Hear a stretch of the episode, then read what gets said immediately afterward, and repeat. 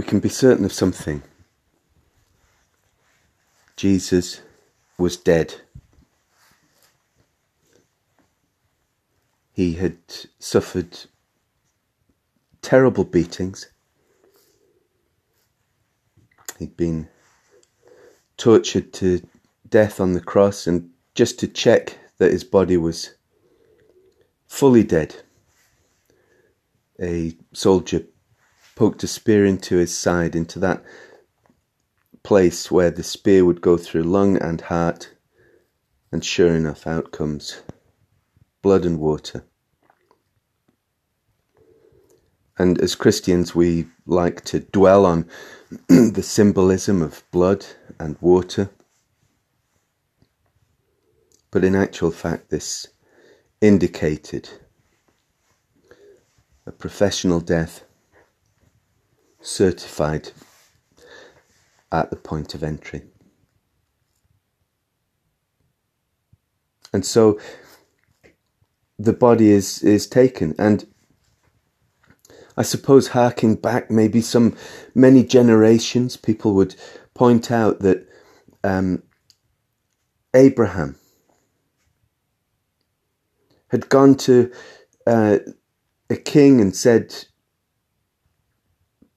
Please sell me this land so that I may bury my wife and myself and my family. Because it was very, the, the idea of burial was so important to Hebrew people. And it looked that the king of the Jews was to own a simple space cleaved out of a rock that was owned by somebody else.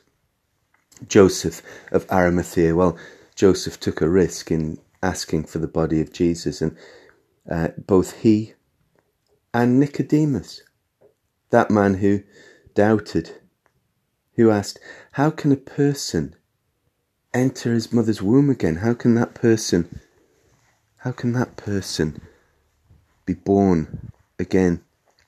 Well, there he was with the body of Jesus, and to dress it, they took 75 pounds of fragrant spices, myrrh and aloe. And you can imagine that coming in a sack of uh, well, we call it 35 kilos in modern money. And they wrapped the body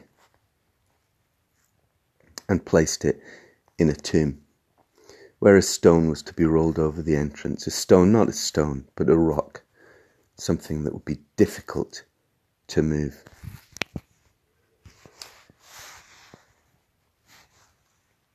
And that rock gives us a sense of the uh, Pharisees, the Jewish leaders, the temple leaders, and the political leaders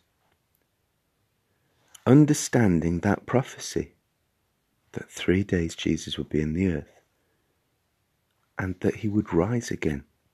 They wanted to put a stop to that. Well, little happens on the day of preparation for the Passover,